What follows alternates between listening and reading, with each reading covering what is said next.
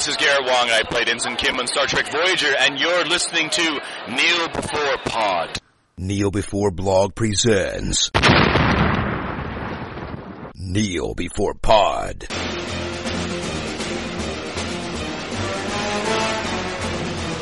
Hoorah and welcome to another edition of Kneel Before Pod.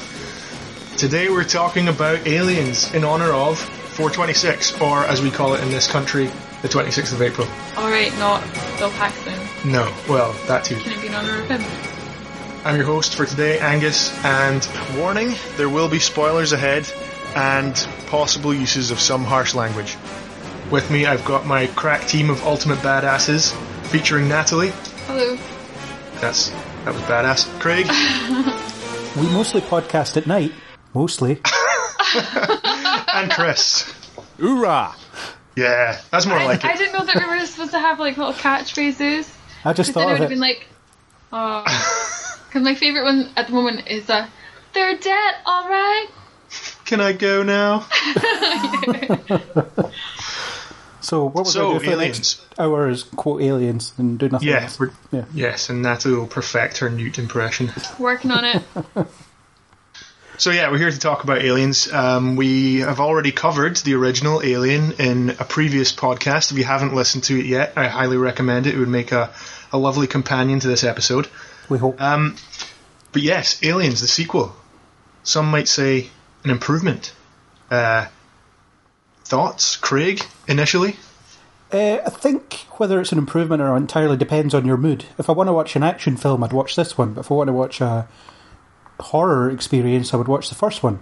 But I love this movie. I think um, it does a lot of groundwork for what would become essentially cliches in science fiction. You know, in terms of um, the colonial marines, all the technology, the catchphrases, the the armor, the look of everything is just kind of it bleeds into games and uh, films from Right. then on.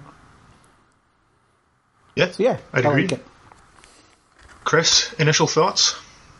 Uh, same here, pretty much. Uh, Craig said exactly what I, I wanted to say. You know, it, it's it's a different film from the first, and um, it's one of those before it was even sort of written on the on the piece of paper in front of me. Best sequel ever with a question mark. I mentioned to my dad last night that I was going to rewatch it before the podcast. He says it's the best sequel ever. So I, Yeah, I can't really sort- go against him, really. It's a fairly common opinion, I think. And uh, Natalie, um, what are your initial Aliens thoughts? Well, I feel like Aliens, out of all of the Alien movies, is one that I've seen the most. Um, it actually took me until you, Craig, and myself went to see Alien at the cinema that I was like, oh, I don't know if I've actually seen Alien before. Because I've literally just watched Aliens like over and over again. You're So far more one- familiar with the sequel. Yeah, like I just I know that one. Like I don't know, there's a lot of imagery that stands out for me that kind of haunted a lot of my childhood. So um, I think you're saying like it's not horror, but for me as like a an eight year old, it's pretty terrifying. An eight year old, Seven? seven year old. I don't know. It's pretty young. That's pretty horrific. Um, Yeah. yeah, yeah, I think it's it's interesting. It obviously picks up immediately after uh, after the, the original. Uh, Fifty-seven years immediately. Yeah. Well, yeah. I mean, you find Ripley in the same place that we last saw her, um, but it the movie turns everything that we've seen before on its head. It just uh, kicks into high octane action gear pretty quickly. Introduces you to a whole cast of uh, colonial marines and their sort of bravado. Uh, and obviously, instead of just one alien to deal with creeping around dark corridors, uh, there's tons. There's tons and tons, hundreds at least. So, Yeah. do you think it was a good idea to, to flip it on its head and take it a different direction, Natalie? It doesn't feel like a different direction to me though because it's the first one that I saw. so I feel like But if you think about them sort of Yeah. sequentially, I mean, you've got your original, the dark, uh, creepy haunted house in space, as we said last time, Oh, so we did. Uh, and great then this is this is just all action, all out well, pulse rifles. I don't know if it blasting. is like all action. There's a lot of like political undertonage that It, it takes over an hour before you see an alien. Yeah. yeah, like they do have like they try and develop that thing with the guy who's kind of like wears a suit in space. I don't know why. Spacesuit.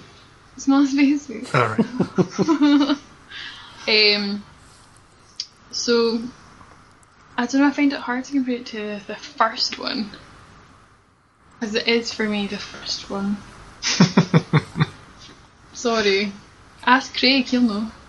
Craig, what do you think? I think it is a good idea to change st- stuff up because how many sequels do we watch that are just the original but bigger? You know, and it's so they could have went for a horror thing again with more people to get killed, and that would have been boring. Um, Or that would have been the third one. Um, but in this one, it kind of shows you what the franchise is capable of. You know, you get lots of expanded stuff. You get an idea of what life is like outside of the the small bubble that we saw in the first one. Um, you know, we get we get so much more, and uh, James Cameron really like develops the universe in a way that wouldn't have happened if you'd just done the same again. So I think it's great. It shows the viability. Yeah, and I think um, you don't really learn all that much about the characters in the first one, uh, but then obviously you get kind of introduced to uh, to this backstory of Ripley's and how she's uh, you know has this daughter back on Earth that she's now kind of outlived. Um, Chris, what do you think? Do you think that uh, as well as kind of beefing up the action, there's you know they develop the the character of Ripley, which would then go on to kind of uh, you know she'd star in a couple more sequels and become a bit of a a bit of an icon.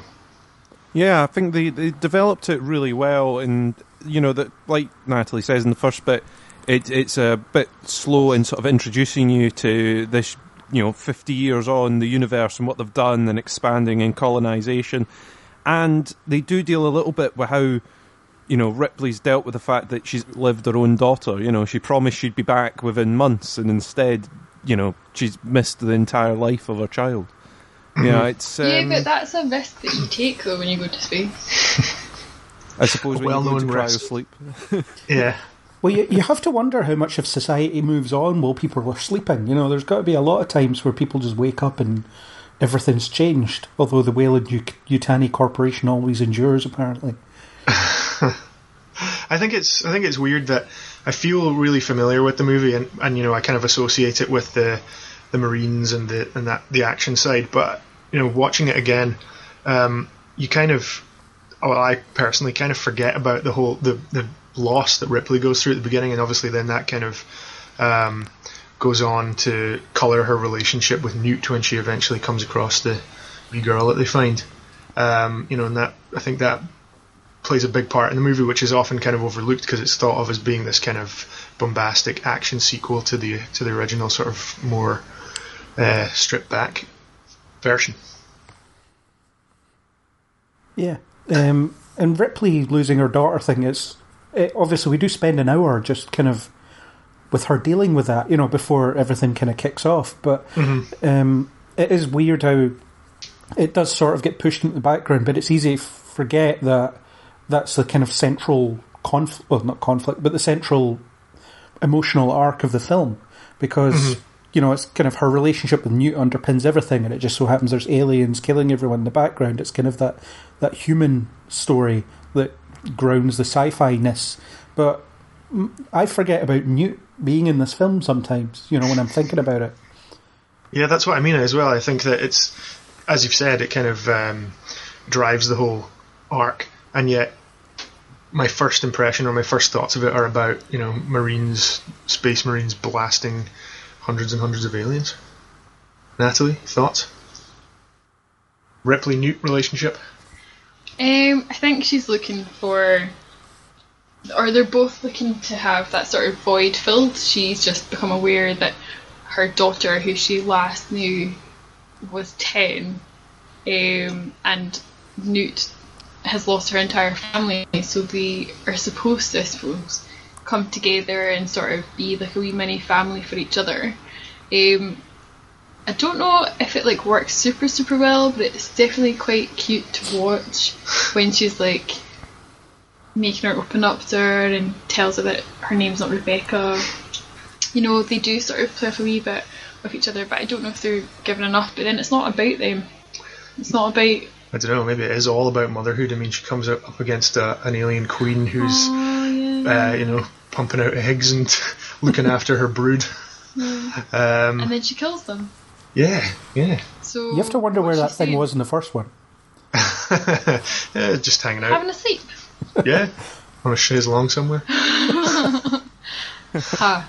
Um, aye, but if it was about motherhood, then she'd be like, then that alien deserves to be a mother, so I'm going to leave you to it, let you have your alien babies, and I'm going to go away and do my own thing. Well, she's protecting her own now surrogate child against someone who's protecting her actual children. Why is there not enough, like, space in the universe? There's enough room for all of us. Yay, for everyone to exist.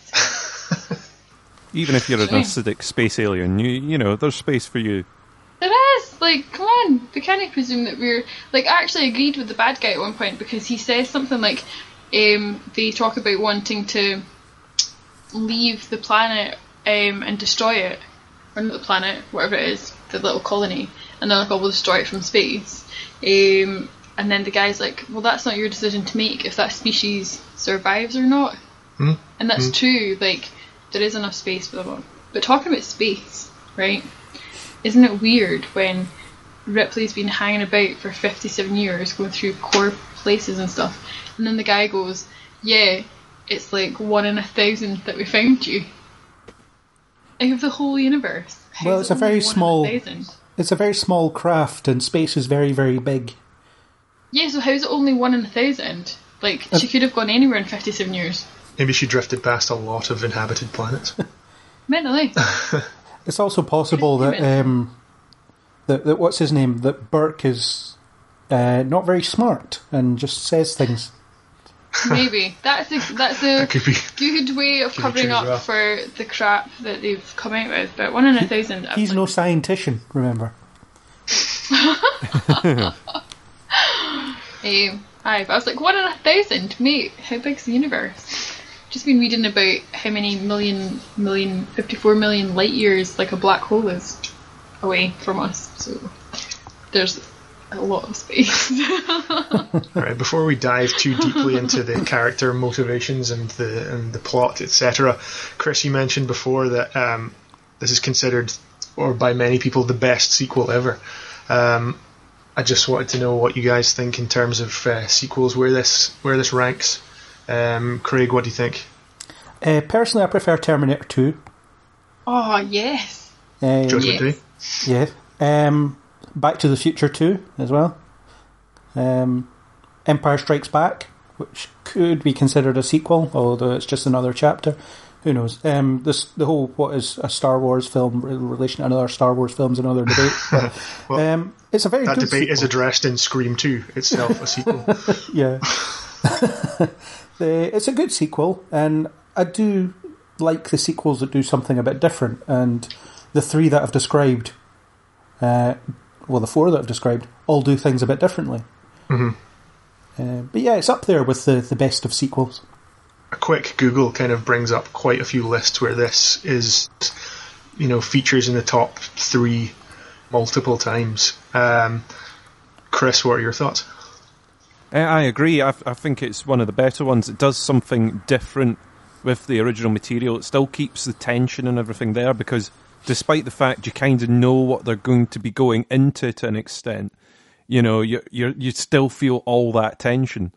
You know, because all the characters around are sort of ignorant and going, yeah, well, it's going to be nothing. We're going to be able to deal with this easy. Uh, you know, even if there is something there, and you're sitting going, no, we know what you're going into. You know, so yeah, I, I like it. And Natalie, you you've already kind of mentioned that you might have seen this before you saw the original. No, so I did. I didn't. It's not a might have. so does that kind of colour your opinion on it as a sequel? Um, aye, I think it sort of changes it a wee bit. But if we're talking about sequels, does Cool Runnings have a sequel? Maybe it's got a spiritual sequel. Alright, I don't know why, but in my head, like you said something about a sequel, and I was like, the best sequel. What could be the best sequel? And I was like, Cool Runnings. I don't know why. My Lost in New York.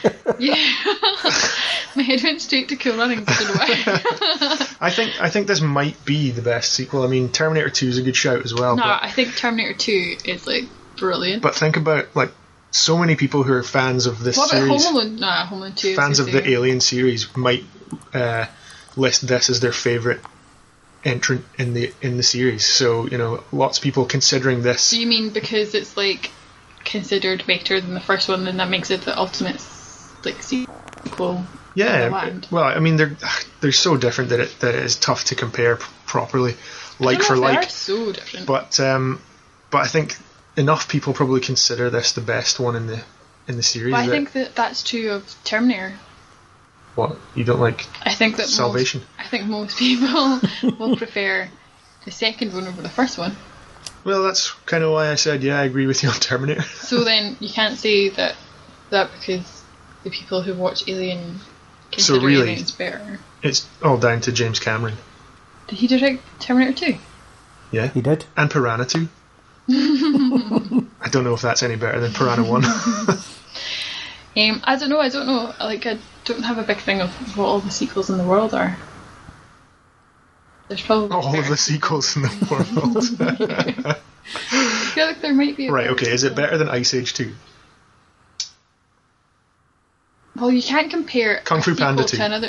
Kung Fu Panda 2 is pretty. I good. thought you might I thought you might say that. Toy Story 2. Oh, see, like seriously, but you can't compare Aliens to Toy Story 2, and you can't compare Aliens to Kung Fu Panda 2. D2 The Mighty Ducks. You can compare That's them in the sense that they're. you can compare them in the sense that they're both sequels to films that were also good. Uh, you can't compare them to each other. But the you'd have to only compare it to the movie, the movie that came out before it. Right. No, seriously, because you could only compare Aliens to Alien.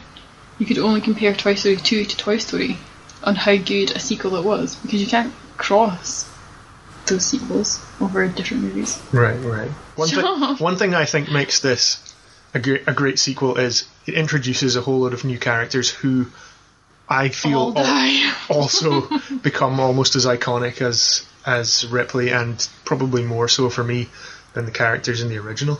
Almost none of which were born at the time of the first film. What do you mean? Almost all? Aren't they all? Not. They're not fifty-seven. Um, none of them are going to be born. there's got to be someone on the ship that's over 57. Does it look like it? They're about. Bishop, maybe. They're like mid. mid No, no, Bishop was an upgraded 30s. model. Yeah. He might have been upgraded from an old an old version. He might have been. He might have had a patch. Maybe. Reused the chassis. Yeah. But yeah, So the- what do you none, think well, of- none of the characters were born in the first one anyway. Yeah, which is Right. strange when you think about it. When they're all the same age, Apart from Ripley. relatively. Ripley and And the Jonesy. cat. and the cat. Jonesy. Yeah. Yeah. Is the cat the the first cat? Like, did he reprise his role or was he dead? Eh, don't know. Did anyone look up? Did anyone look If up it was the original the original Jonesy. Jonesy? Looking it up. I can hear you typing. oh wait. Uh, doesn't say. What? Do they always say like, oh, you know, Beethoven was played by Beethoven? Do you know what I mean? The dog? Yeah. Right. okay, you've you've mentioned um, the man in the spacesuit, Burke, the baddie, the antagonist. Yeah. Um, Chris, what do you think of what do you think of Paul Reiser in this in this role? Uh, and I, I, you know what? I think he did. He did pretty well in the role. It's, it's a sort of proper corporate baddie, though, isn't it? It's Yeah. you know trying to you know yeah okay. What we'll do is we'll infect you both, and uh, then I'll get them through customs, and then we could reuse these aliens. And you're thinking, no, everyone will die. That's a bad idea. It's bad choices. You know, and I don't even know if by the end he actually regrets any of his choices at all. It's as if he just doesn't learn as he goes round. Yeah, he is a proper slimy corporate guy. I thought that that might be a kind of um, reaction to 80s culture that was going on at the time when this was made. Um, Paul Reiser, probably more known for comedic roles, but I think he is quite. I mean, he works as the kind of slimy, spineless uh, company man. And I, I I agree as well. I think that. Sorry, go on. Yeah, I seem to remember most of his roles where he's a bit of an asshole. Maybe I'm just confusing him with other people, but you know, it seems like he's the, the asshole in everything he's in. So well versed in assholery. well, Natalie, know. any thoughts about um, about Burke as a He's baddie? an asshole. He's a but thing is though that's a good thing. Like I feel like I have such a strong reaction to him because his character is played very very well. So if I was a bit like meh about him, then I'd be like, oh, they've kind of wasted an opportunity. But he's such a blank. and Is that you stopping yourself from swearing? I censored myself All right, okay. because the word I wanted to use is terrible and uh, and uh, yeah. So um, I think it's interesting that again in the original, the baddie was the alien. Okay, Ash turned out to be a bit of a baddie, but in this one there is actually a human antagonist who is kind of working against his fellow humans, even while there's a load of creepy xenomorphs trying to get in and drag them off to be impregnated. yeah, he's trying to impregnate them. I mean, who's worse, him or them? Yeah, obviously him because he's betraying his own kind. Well, I mean, you can't hate the aliens, you know, in the same way that you can't hate um, Yeah. lions or whatever. You know, anything that will, Does anyone hate lions? Oh my god. in the Yeah. context of dentist. if they're, Angus. Oh my god. that guy that paid to shoot. Fucking people Oh. who people who pay to to do that to animals Hate lions. can fuck I don't know, off. bad example, but you can. Uh, well, you can't really hate the aliens because they're just a force of nature. You know, like in zombie films, like the zombies are usually uh, side to whatever else is going on because they're just something that will show up to cause problems at some point. But they're like it's the equivalent of a, a hurricane or something like that. You know, there's nothing you can do about it. You just have to deal with Yeah. it. But so you can't really hate them. So that's where it's good to have a, a human, or in the case of the first one, an android antagonist, someone that's actively working against the the, the interests of the the group um, that really needs to be dealt with. It kind of focuses your your hatred. Uh, the aliens you can be terrified of, but you can't really hate them. Well, you can hate them for trying to occupy the same land as humans, but I guess aliens were there first. so and what were they? What were they their planet. doing the whole time between the Nostromo leaving and the colony being set up? Sleeping. You don't know their incubation period, and obviously, like the big mother alien, like she was maybe really, really tired, and time works differently for them. Well, they have to gestate. Yeah, they have to gestate inside a host, don't they? So, um, without hosts, there can be no aliens. really. Also, like, how lo- right? So this is really bothering me, right? So I thought I figured it out because we started watching it just before we were doing this, and I was trying to figure out how long Newt has been like on her own. Because when I was younger, I thought that she'd been there for for months or maybe like a year, or years. It felt like a really, really long time. But when they're on the like international wee space station, um, they get told like, oh no, wait, there's a comment before that when the guy's like, oh, I wasn't going to ask them if it was okay because you know what they're like. They would say yeah, and it takes two weeks for them to tell us. So it takes two weeks for information to come back, or two weeks for people to like get there, or something like that. Maybe that's a presumption that I made, but if they lost signal with that colony and then they went out straight away, and that's maybe like two weeks, and then Ripley's like, oh, sh- she survived 17 days, or uh, like more than 17 days um, on her own. Like more than that without any training or weapons. I'm like, how long is she actually supposed to have been there? Because she can't have been there for that long on her own. Like it would have to have been like just a couple of weeks. And even though the aliens are really scary and that the couple of weeks would actually seem like forever, it's not actually forever. It's a really short amount of time, and she looks like a mess. Well, it's enough to traumatise you, though. I can imagine. you know, if you're being stuck there, you're right. I think the guy says it takes about two weeks to get a reply, so that's about a week for the transmission to get back to Earth, and a week for the transmission to get back to the colony again with a reply. So, oh, so maybe say, it does say they seem were how having, longer in travel. say they were having to check in every day to say, "Yep, we're here. Yep, we're here. Yep, we're here." Then it would take a week before that we're here, not to arrive. And if the you know what I mean, for them to then, Ah. yeah, for them then to get back in touch. So yeah, mu- she must have been there for at least a couple of weeks. But when you first see her in her little sort of den in the air Yeah. duct, you know she's got tons of food and stuff. So you can imagine she's just been hiding there, you know, and and that's where she's been the whole time. Because if she had mm. strolled outside, she'd Yeah. been dead. Yeah, and where does well she has been like strolling outside though because she's she's moving around and she's like moving around when the humans are there. She doesn't know that they're that humans are there. She moves around She's during in the day. and she's Yeah, she's in the air ducts and stuff. During the day, you say. yeah, because we all know when the aliens come out. Most- Mostly at Mostly. night. Mostly. Mostly. Mostly. do you think? Uh, do you think Newt's good? Is she a good character? She played well. For me, she's kind of that standard precocious child. She's just kind of, you know, she's very, very smart for her age, and it's kind of almost like an adult's writing what they think a child might talk like, but have no idea. um, and she's fine. I think um, she's better as a representation of what Ripley's going through rather than a character on her own. Yeah, I like her. She's um, she's an interesting wee creature. try and play it out though like that. I use creature only because when you first meet her, she's that's why the whole concern with time is because it's not just what she looks like or that she's made this den, it's that she's actually like very feral, like in how she moves and how she acts. She's she doesn't talk. It's like she's not spoken for many years, and and her actions of like going into a little corner like the way that she does, or making like little noises like to try and get away and stuff. Like she acts like completely like Maybe just maybe her nature prepared her to uh, to survive like in that environment, and that's why the rest of the colonists all got uh, dragged off because she just happened to be a weird feral little kid that was suited to that environment. The But survivor. she's not like that when we first see her though, because we do get an introduction to her and her family when her father and her mum uh, go out and find the ship, the alien ship.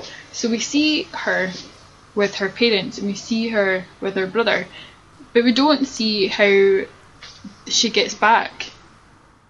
They never Uh, explain. Do they explain that? Well, yeah, the dad gets He um, gets face suckered. gets hugged in the face, and then uh, the so mum does the kind of mum drive them back? yeah.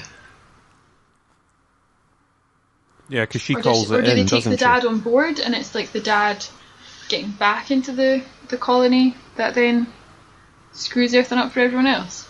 Yeah, Pretty Just much, thinking yeah. of that. Hmm? Yeah, pretty much. It seems like much they how it go happens. and investigate again because they end up with more face huggers in the lab, don't they? So they could Yeah. only have got one mm-hmm. off of him.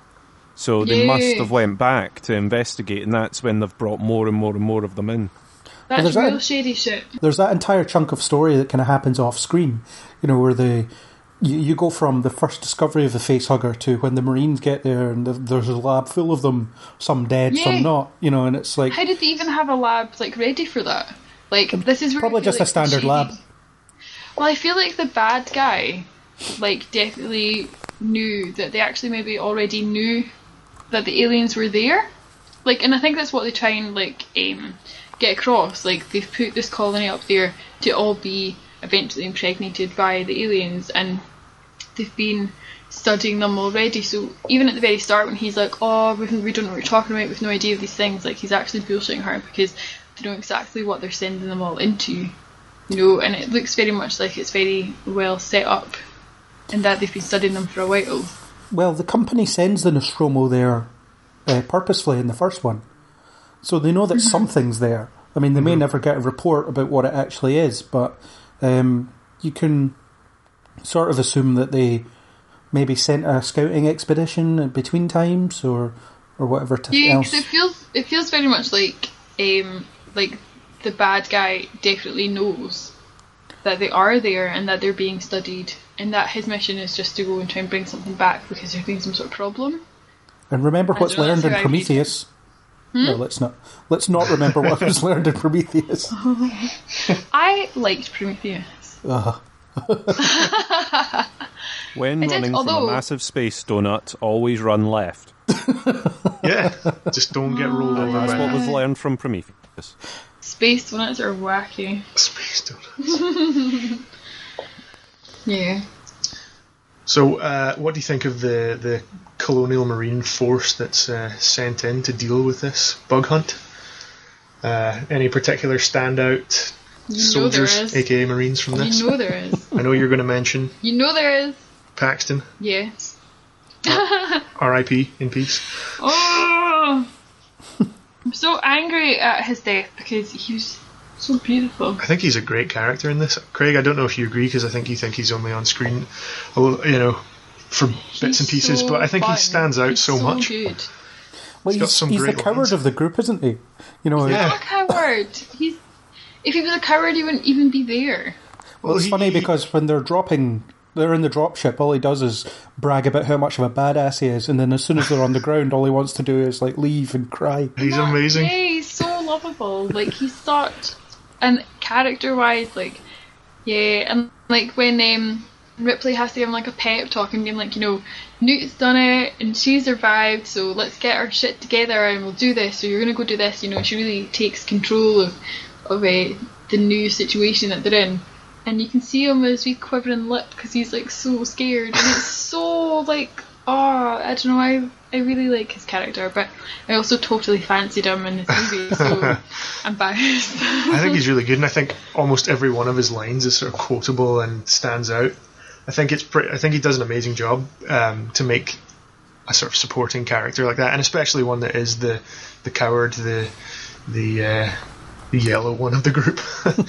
that uh, you know that he, he he makes a sort of endearing coward, even if he is a you know bragging to begin with and full of all this kind of swag. Fun He's the one fact, that gets the most development out of them as well. You know, out of all the Marines, because he goes from you know being bragging, showing that he's you know sort of a bit broken, a bit bleak, to then you know taking charge in a way towards the end. So he's the one that gets given a bit of development. The rest of them sort of stay pretty much on their on their base traits from the beginning. Mm-hmm. Fun fact Bill Paxton is the only actor that I can think of that has been killed by an alien, a predator, and a Terminator. Terminator. Yeah, he's one of the punks in Terminator 1 How did I not remember that? because it's a very small role and you can barely tell it's him. Yeah, that's oh okay. I was gonna say that's normally the crap that I remember. But yeah, he's been killed by all three of the major uh, Hollywood killing machines. That's impressive. I think the rest of the the Marines, um, it's interesting that you get this kind of build up. You get a bit of their um, their relationships with each other in the in the scenes where they're you know aboard the Sulaco and coming out of cryo sleep, uh, interacting with each other uh, during the meal, and you get a feel for how they all feel about each other. Um, but then you know, don't quite a lot of them get wiped out really quickly. you know, it's quite it's quite uh, it's quite a bold move to introduce all these characters just to have and to give them to give them some interesting traits just to have them sort of wiped out in one fell swoop. The cryosleep thing always amuses me because in the first one it's seen as a very kind of slow warm up process, or even at the start of this one. But they, you know, you've got them like they wake up and they're they're uh, cracking wise within seconds. You even get the cigar coming out like immediately as soon as the guy wakes up. It's Yeah. just you know, um, I wonder if it's just one of those things that gets easier the more you do it, or you just Maybe. don't admit that you're struggling. Yeah, I think that just they're it, it's all just great character sort of beats and things for each one of them. They and you you get the relationships from the off with Apone and his cigar and uh, Hudson's already moaning about how cold the floor is. I also think it's interesting that um, Hicks, even though he's being played by Michael Biehn and probably stood out at the time as uh, as being the potential action hero, uh, he kind of blends in with the rest of them and, and only emerges once uh, the shit hits the fan and he's left alive. Corporal Kyle Reese.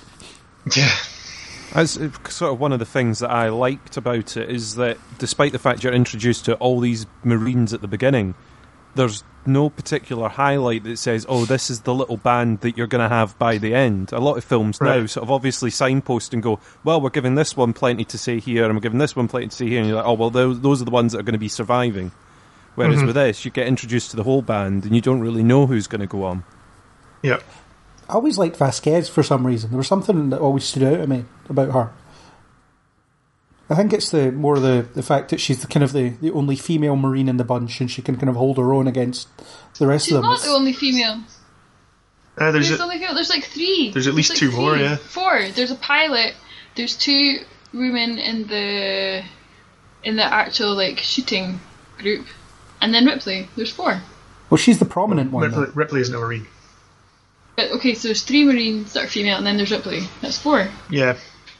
Obviously, as the as one of the That's quite a lot. survi- the survivors of the first assault, Vasquez does stand out. But I think that she, um, you know, she obviously gets some good lines to begin with, kind of holds her own uh, amongst the the group of mainly guys, and her relationship with uh, Drake, I think it is, is is interesting as well. Like they seem like a, a good team, and that they're you know when he gets taken out, she she obviously feels it because uh, because they were like buddies. And I think she inspires Dizzy in uh, Starship Troopers. Yeah, I'd agree with that. Right. Natalie, any any thoughts on Marines in particular other than uh, Hudson? Nope. No. I don't like. I don't know. It's a bit strange that the Marines are the ones that are now up fighting alien battles. What do you think of the character uh, of Gorman, Lieutenant Gorman, who's supposed to be in charge of them all, but ends up kind of Stepping to the side. yeah following orders, following Ripley's orders, um, and also you know clearly he's She's the most experienced of them all. Well, he's inexperienced. Also, their elder. he's so- inexperienced, and they all know it, and they all kind of treat him like that because they know that he's really green. Well, mhm, he's really green. Is that a thing? Yeah. Okay. Aye. Like, what? What? What? What do you want me to say? What do you think of the fact that they've got this commanding officer who's who can't take control? well, it just shows like a weakness, isn't it? Do you think that was Do you think that was part of Burke's plan? To have a, I don't know. Mean, suppose so. he knew he wanted to get some of them killed off, so take this guy who doesn't know what he's he doing. them to.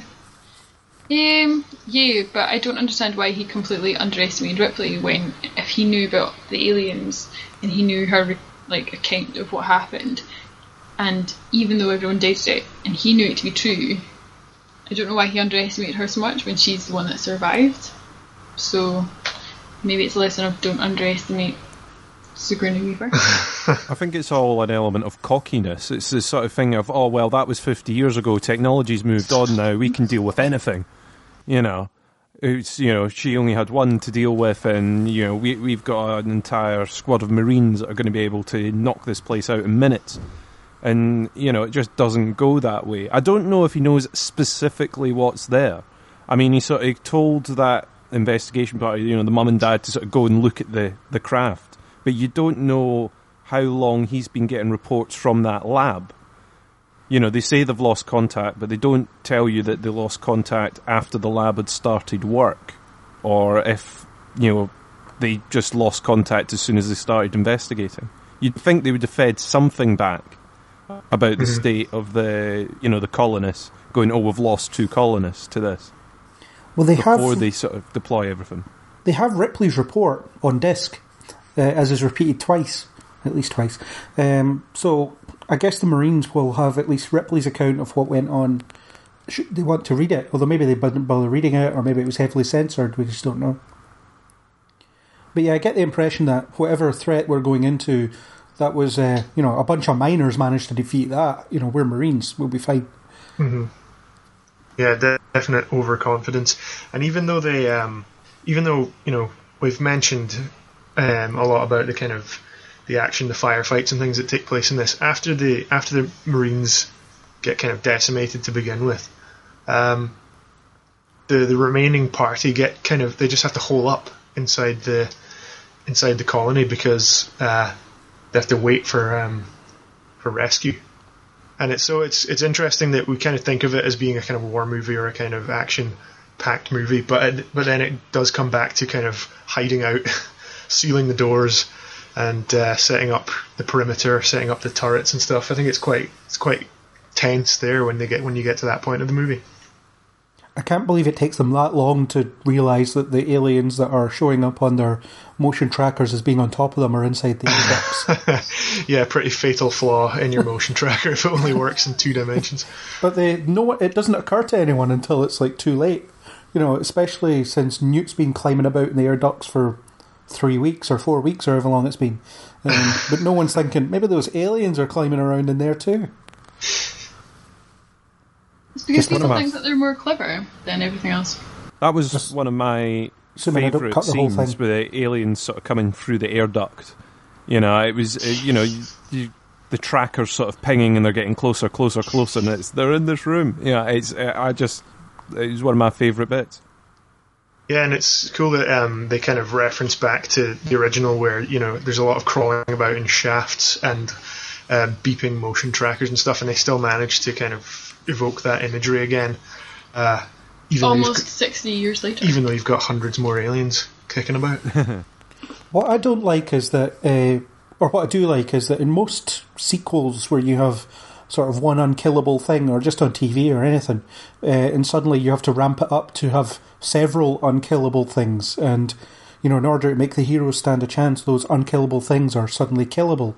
But you, I don't get the impression that the aliens are any weaker in numbers, you know, because they they pretty much lose every engagement they have with them. Yeah, there's they a have, lot of they have better recruiting going on. weapons, of course, but um, but still, you know, they they're able to take down one or two of them, but not many. Is it the first or second one that she's in the the the loader? The This second one. This one. Well, because I, I was watching it and I got really confused between if that's how she'd like destroyed something at the end of the last one, or if they were setting it up for the end of the second one. I couldn't remember. And um, have you all seen that Halloween costume that that guy made? Uh, with the baby in it. Yeah, Yeah, yeah, I've seen that. it's pretty cool. eh? Yeah. Yeah, well, I thought it was pretty cool. That was that was all I was going to say. So one of my favourite bits. Is that what we're on? Are we talking about favourite bits? Yeah, is uh, is when they've got the turrets set up, and I'm not usually a fan of uh, looking at computer screens as action, but watching the watching the um, counters tick down all the way as the as the guns go dry, I find really quite tense. And even watching it, you know, for the whatever twentieth, thirtieth, fiftieth time, I still I still really like that bit where uh, where Hicks is kind of counting down the the remaining ammo and the guns, and the aliens eventually kind of stop just at, just in time. They When they've got like three shots left or something, isn't it? Yeah, yeah. I think we're going to say actually like what one of my favourite bits is right there, and I'm glad that you didn't. All right, go on. I really like when they first encounter the aliens and Ripley is in one of the ships and saying like, "Call them back, call them back, get them in," blah blah.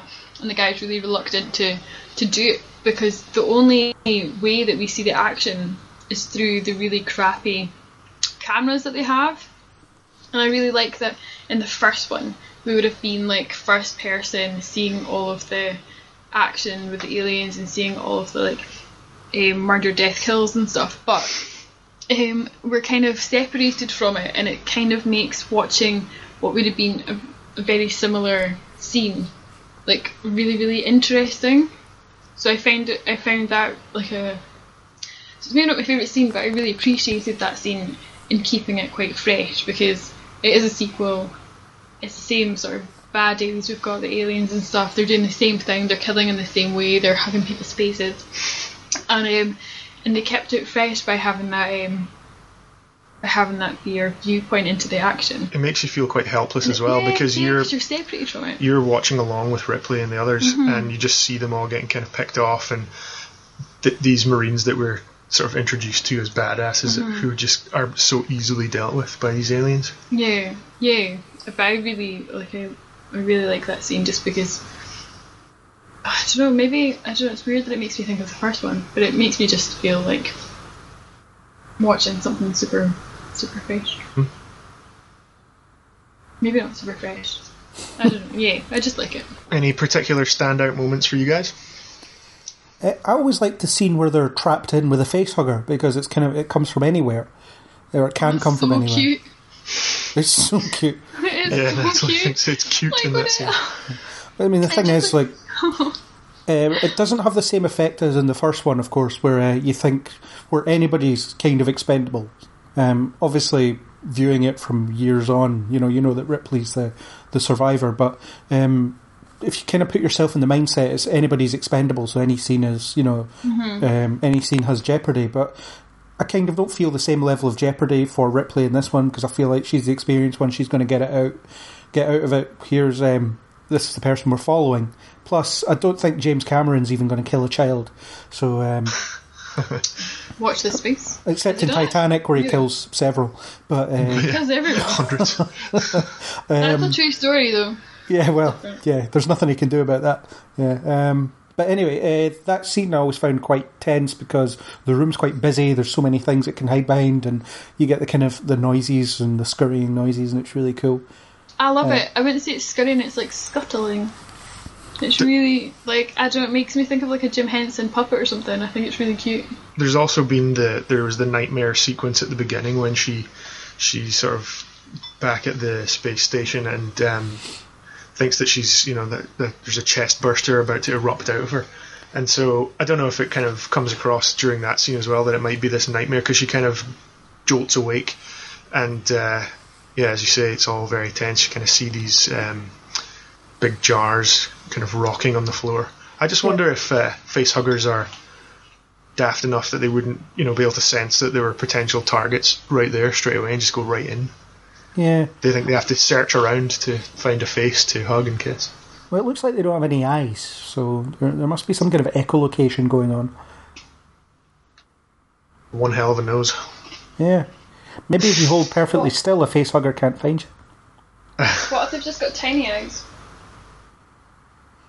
Hmm? It'd be, it'd be, yeah. You can't really see much behind all that that vagina imagery. And what if they like, what if they've adapted where they can see but they don't have what we would call eyes? What if it's like their entire head is like an eye? You'd have to ask one of the dead lab technicians that were studying them. Yeah. They wouldn't know. I suppose normally their victims are kind of presented to them, so they don't really have to go very far from hatching to uh, attaching. Yeah. When you were talking about the um, the nightmare nightmare sequence near the beginning, I kind of took issue with that because it wasn't clear if that was before she'd woken up properly. So, if that's the case, then how does she know Burke and how does she know what he sounds like? Yeah, I was She's dreaming about meeting him. You know. Yeah, yeah, and then and then when he talks to her, it's as if they've already met. So Yeah. I don't know. I just took that as kind of shorthand for you know this is this is all kind of gone on. Maybe it really happened.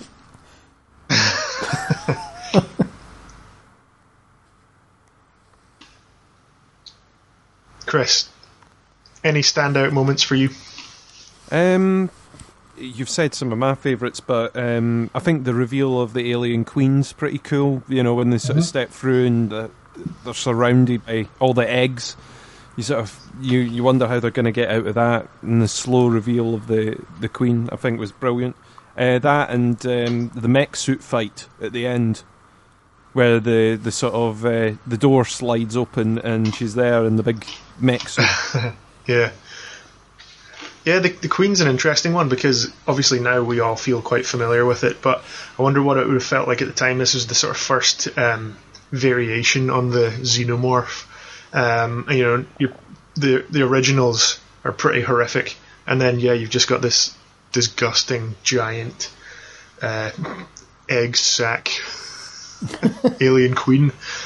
Um, yeah, I, I can't even remember seeing it for the first time. Again, it's not another one of these images that I've you know become so used to that it's, it's so difficult to imagine or think of the time at which I would have had a first reaction to it.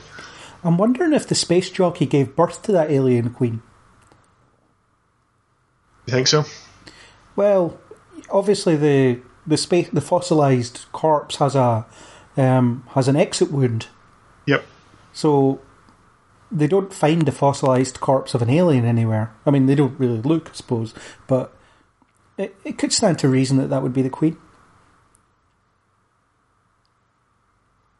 And if Ridley Scott's listening, I don't want the answer to that mystery. Maybe he doesn't know the answer. Uh, he'll make one up like he did in Prometheus. What was the question? Does the space jockey birth the alien queen? What what comes out of a a space jockey? What's a space jockey? Um, the engineers from Prometheus. No, that's not who they are. What? The corpse they discover in the first one, the giant alien corpse with a elephant face. Oh, nah. I thought that was because they had the big mask on with the sort of No, tubing. no, What? no. Oh, you're, dear. you're referencing things that don't exist. Getting into So far, deep lore. I don't know. I feel like I don't know enough of this to know what the hell's going on right now. Don't worry, it'll be it'll be explained in multiple sequels from now. Good. I remember um, being at school and people being utterly mesmerized by the idea of strapping a pulse rifle to a flamethrower. it was like it was like the the badass thing they'd ever seen. You know, like that was like some great improvisation by Ripley, I think. And she got to use the grenade launcher, which Hicks said she wouldn't have to. Yeah, it was a good job she asked to be shown it. Otherwise, that would have been embarrassing. Do you buy that the alien queen can uh, just latch onto the shuttle and uh, and make it back to the Sulaco? I don't see why not. They're pretty resilient creatures. I mean, the in the first one, it survives out in space for a while until it gets, you know, hit by the engine, and even then, it's still alive for a bit. So, yeah, an alien queen could make it through the atmosphere. Plus, you don't really know how thin the atmosphere is on LV four twenty six at this point. Also, I wonder what their evolution process was. Do you think they started out as like fish? I think they started out as little black worms. Cute. I can see that happening. Something that will be explained in yet another later point. Oh, Uh, So, what do you think? Is the is the ending with an airlock a bit too similar? Is that the only way you can dispose of a, an alien that's hap- that's made its way onto your ship? yeah. I always felt that the ending is like twenty minutes after it should have ended. You know, the I feel like the the nuclear explosion that decimates the colony. That's that feels like a finishing point to me. You could roll credits at that point, and everything's kind of resolved. Mm-hmm. But once they're you know once they get onto the ship and then they the Queen attacks, I'm like, oh man, this is still on.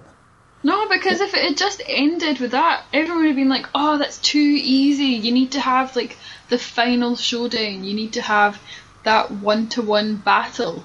And I think that they you have to dispose of them in the airlock if you value your own life, which they obviously do because otherwise they would have laid down and died. Um, because you can't spill their blood because it would eat your Yeah. ship. True, true. you'd So end you up have with to do rather it- large hull breach. Like yeah, you like you have to do it in a way that's going to stop any acid blood. How hard was the your fight? ship. How hard was the fight against the Queen and Alien trilogy? Just having nightmares to that, you know, flashbacks to that right now. I think though it's maybe it is a bit of a sort of um, callback to the original, and maybe as you're saying, Natalie, they feel like they need to have a kind of showdown rather than just having it um, nuked from orbit. Although I think that you know nuking it from orbit would seem like a kind of fitting end to a movie that's supposed to have kind of been beefed up. It's uh, it's very militaristic. Um, there's a lot more weaponry, and so yeah, why not dropping a nuclear bomb on on the aliens or whatever aliens remain down there does seem like a pretty you know macho way of uh, of dealing with them. Yeah, I'd say so.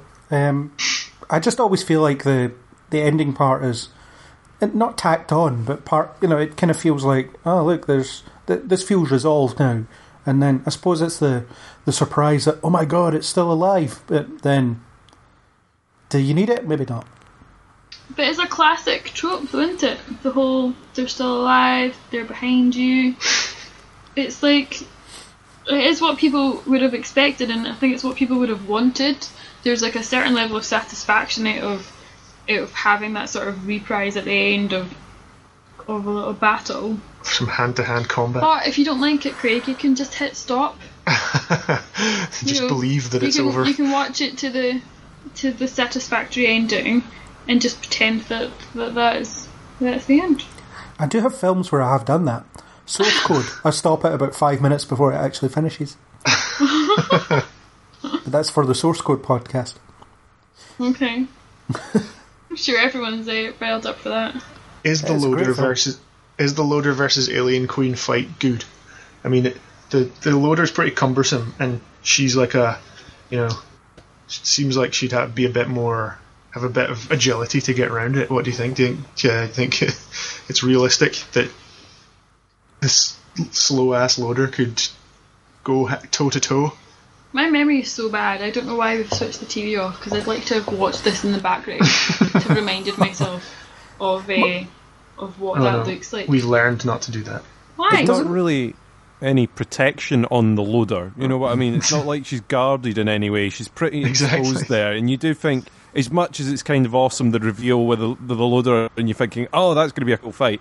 It is, like you say, a bit slow and a bit cumbersome when you've seen how agile the aliens have been through the film. You know, it, it, it doesn't seem like it would work in reality. You know? Yeah, but it's like real life Transformers versus Godzilla, you know? Godzilla. Good. Transformers v Godzilla. Yes. Yeah, it's kind of like Isn't that. that just Pacific Rim? I um, didn't see that hunk of crap, so I don't know. Oh, it's an amazing film. Anyway, um, the the cargo loader fight doesn't last that long. Uh, probably rightly so, but there's a bit of stop motion involved in getting the thing to move, which is you know probably a bit difficult. And uh, I can see that the Queen would be in a weakened state. I mean, she's just pulled herself off of her egg sac. Um, she's had quite a few grenades to the face. Uh, she's escaped through the atmosphere, but while holding on to the bottom of a ship. So you know, even the strongest of creatures would be a bit out of sorts after all that punishment. So the fact that, yeah, she gets toppled over, fair enough. And Ripley's wearing Reebok trainers, which you know, it's a great advert for them for kicking alien ass. Yeah, All right. Do you think any of what we've just discussed, our favorite scenes, anything that happens in this movie, uh, surpasses the most iconic moments from the, the original? When we talked about it before, we were talking about um, about Alien. I mean, uh, you know, there's the chest burster scene. There's the first reveal of um, horrific face hugging. Um, do you think that anything in this film stands out more so than any of those moments? I'd say it does. I think it has its own iconography that um, has bled into science fiction in general. You know, you've got the, like I said earlier, you've got the whole marine stuff, the militarization, the um, the, the sort of badass catchphrases, all that stuff. It's like I remember watching it with a friend a couple of years ago, and they were like, "Oh my god, this is Halo," and it's like, "Well, no, Halo is this," you know, and uh, things like that. Um, it inspired so much about kind of science fiction, and it still is. People are still ripping it off in that respect. Mm-hmm. So I think it creates its own new um, iconic stuff. Without, I can't compare any of the iconography at the original because you know you've seen the facehugger, you've seen the the alien birth, and this film doesn't make too big a deal of it either. The only mm-hmm. shock you get is when they discover that survivor, and, and everyone in the audience is thinking, "Yeah, get away from that guy." We know what's coming. Yeah, because the obvious does happen after that point. Mm-hmm. Chris, what do you think? I think uh, it, a lot of the obvious stuff, like Craig said, that a lot of the reveals have already been done, but it still manages to keep the tension and present some stuff differently. It's just you're not going to get that initial reaction to what an alien looks like, or or the first face hugger scene because you've already seen it. But I think they do do good interpretations and sort of change it up a little. I think some of the most lasting impressions of it are the fact that it's like insanely quotable. You know, there's so many lines from it that you know can be used and should be used in daily life. I think I think that's the biggest impression I take away from it. I don't know if I don't know if any of it kind of is as iconic as the scenes we've been talking about from the original. Uh, and it doesn't need to be, you know. I think they maybe went that direction because they've obviously tried to, you know, they don't want to be a, a direct comparison, take things a bit of a different direction. But I just think the script is amazing. I think there's so many great lines. Natalie, what do you think? Yes, there are. but the only ones I can think of are the ones that Newt says. He's like all Newt's dialogue? Well, no, like I, I like a lot of the dialogue, but they're the only ones I can really remember because we use them in our day to day life. Mostly. Mostly. we do like we do though, so like yeah. All right. I'm gonna. I'm, I feel like I should have prepped some, but I haven't. Sorry. I'm sharing this because it's important. What? Never mind. We've lost her.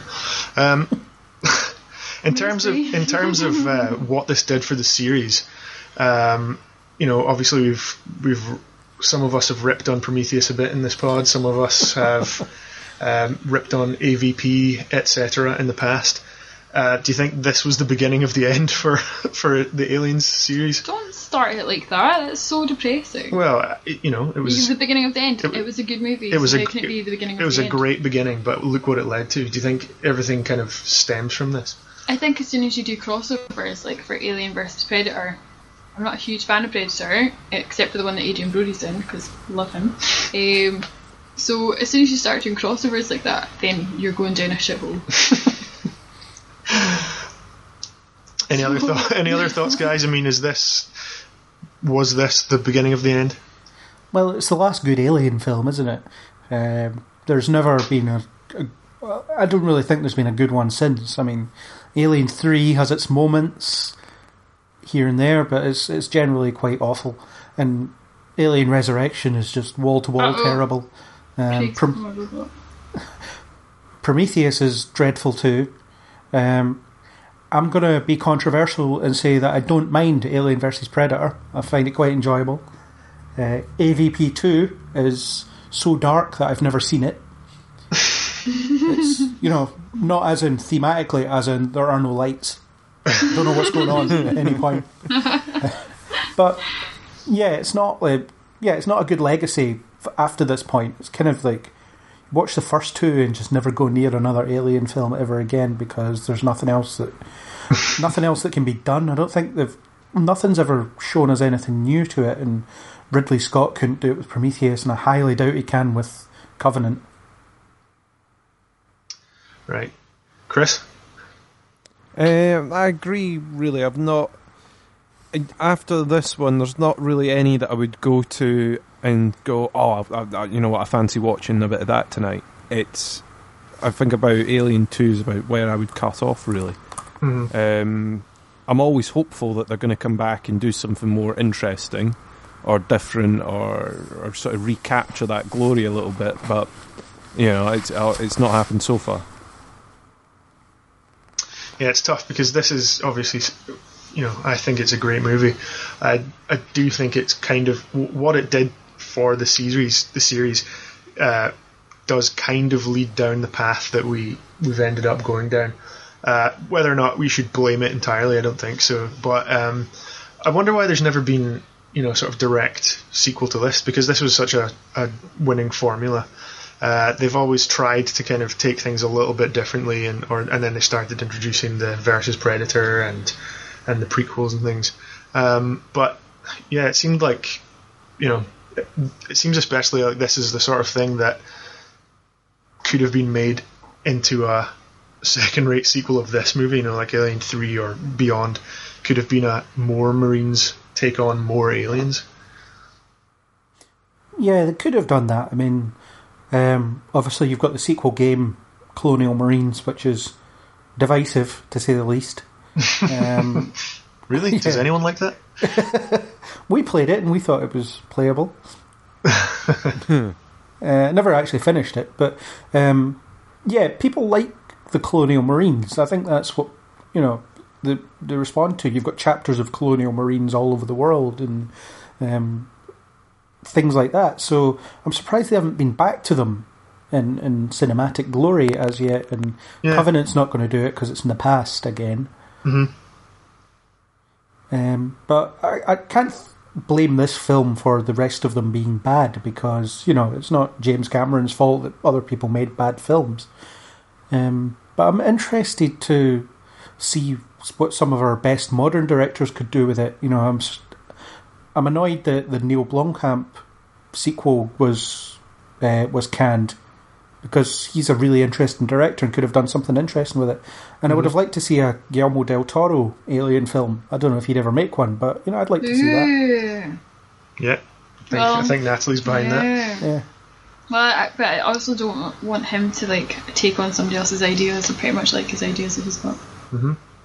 You you mean like That'd Hellboy? be- I just yeah, but had that which one had that been made before? Uh, Did he no, do the second well, one? no, but it was First it was a comic. He was adapting the comic, so No, no, someone else's that's idea. fine. But what I mean is, is that Alien is already like an established thing, like as a movie, quite large. So maybe leave that alone. Honestly, why do people have to keep on taking things and just taking them and making them over and over and over again? Like, I talked about this last time. What was it for? What was our last one when I said this? Like, it's enough. Leave it alone. What would Carter J. Burke do? He'd do it for the money. Just not. I don't know who that is, but just not. Stop. I Don't know who that is. The spacesuit man. I'm reading the. I'm reading the. Th- oh yeah, there. Paul Paul Reiser. Um, then Like, the penny dropped. Right. Well, I'm reading the sheet. But Shattering the illusion. I'm sure there could yeah, yeah. but people. the thing is, that, like people always like they. People always do this. It will always, it will continue to happen. Spider Man. It was Spider Man. Like where I'm just like, just stop it. In fact, it was in Logan as well when we said Spider Man, and then when you were talking about who would replace who, blah blah, and it's just like, just stop. Stop. It's now the it's now Get the on a portion. different story. It's now the portion of the podcast where Natalie uh, petitions people to stop remaking Spider-Man. Yeah. It's become a. We, we should Fucking tick this stop box. it. Play the sound We've effect. had enough. Play the We've sound had effect. enough. but people do this with everything though. Like they remake everything, they have to rehash everything, and it just has to get to a point where like, do you know what? We don't need to do that anymore. We'll go find an original story or a different idea. In order for that to happen, Like- you have to not watch it. Um, people just have to not turn out, and then you know, like what happened with Terminator, the latest film, it completely tanked at the box office because it was terrible. It's because they keep wanted to see making them, and people are just like, stop. It's because no one has actually stood up and said, do you know what? Maybe there's enough. We've done too much of that. People don't want to see any more of the story, and you've ruined it.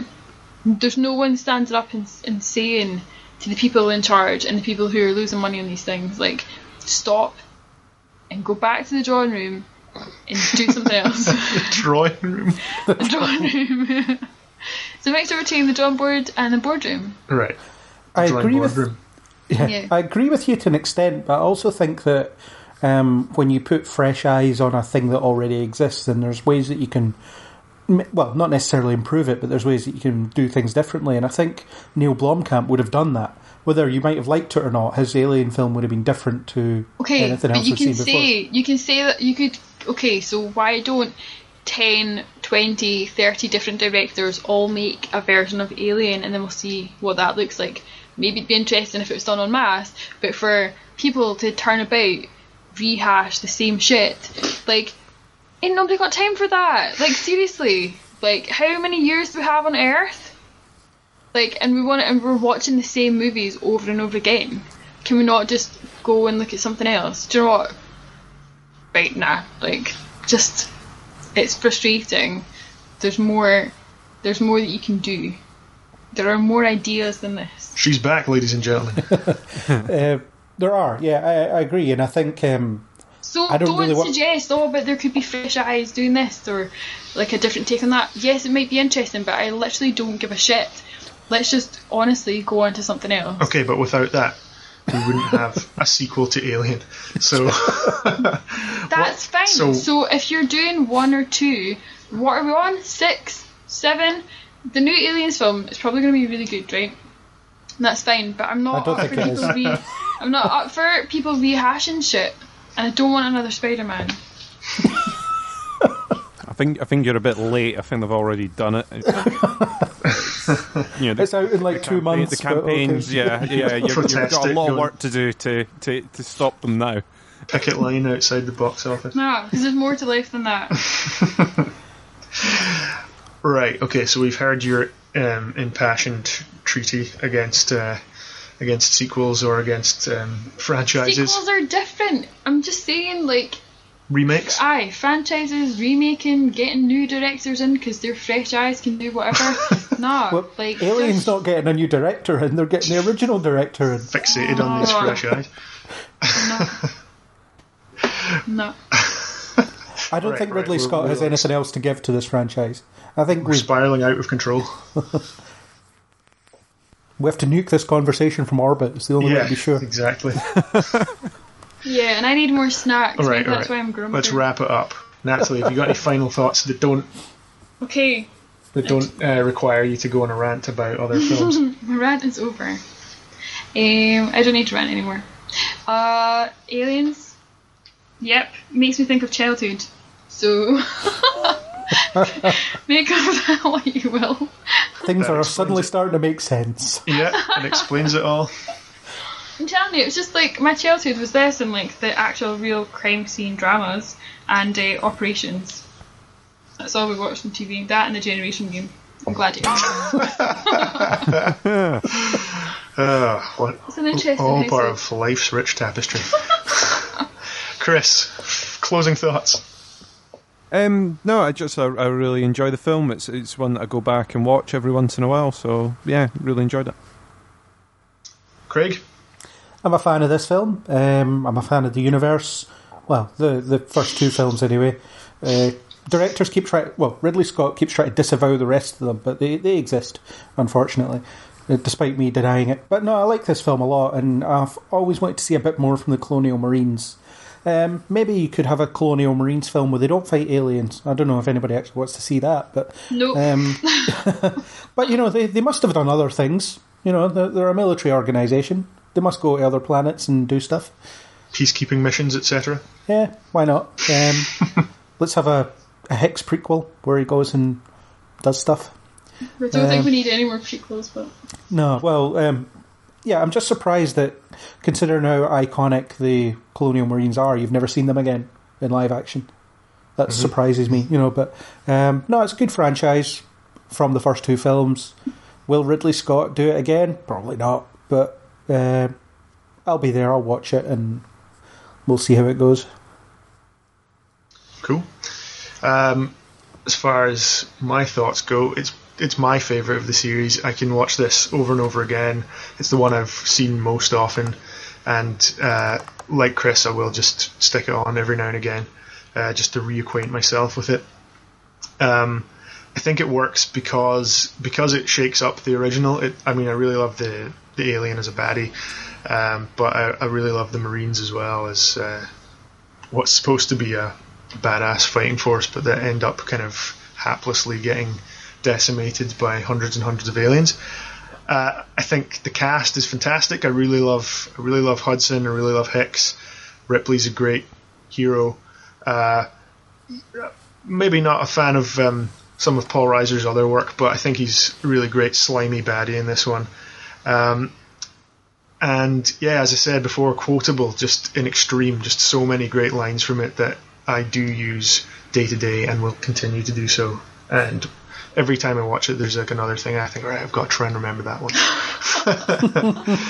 um, so yeah, yeah, I think that's that about wraps it up. Um, if you'll all step into your cryo sleep chambers, I'll just rock you off gently to sleep. can I take my cat? Uh, yeah, if you can find him. I'll see you in 57 years. Cool. That's so depressing. Some of us might even survive for Alien 3. Next year, coming coming next year, Alien 3. that'll be, that that'll could be be interesting. That's when we get to Yeah. AVP 2. That'll be the good one. That's in what? four years? Something like that? Yeah. So stay tuned. All right. Bye. Good night, everybody. Bye. Bye. Good night. Thanks for listening to our discussion of aliens. Remember, you can read our articles on Kneel Before Blog, catch us on Facebook, Twitter, and you can find podcasts on iTunes or wherever good podcasts are sold. Game over, man! Game over!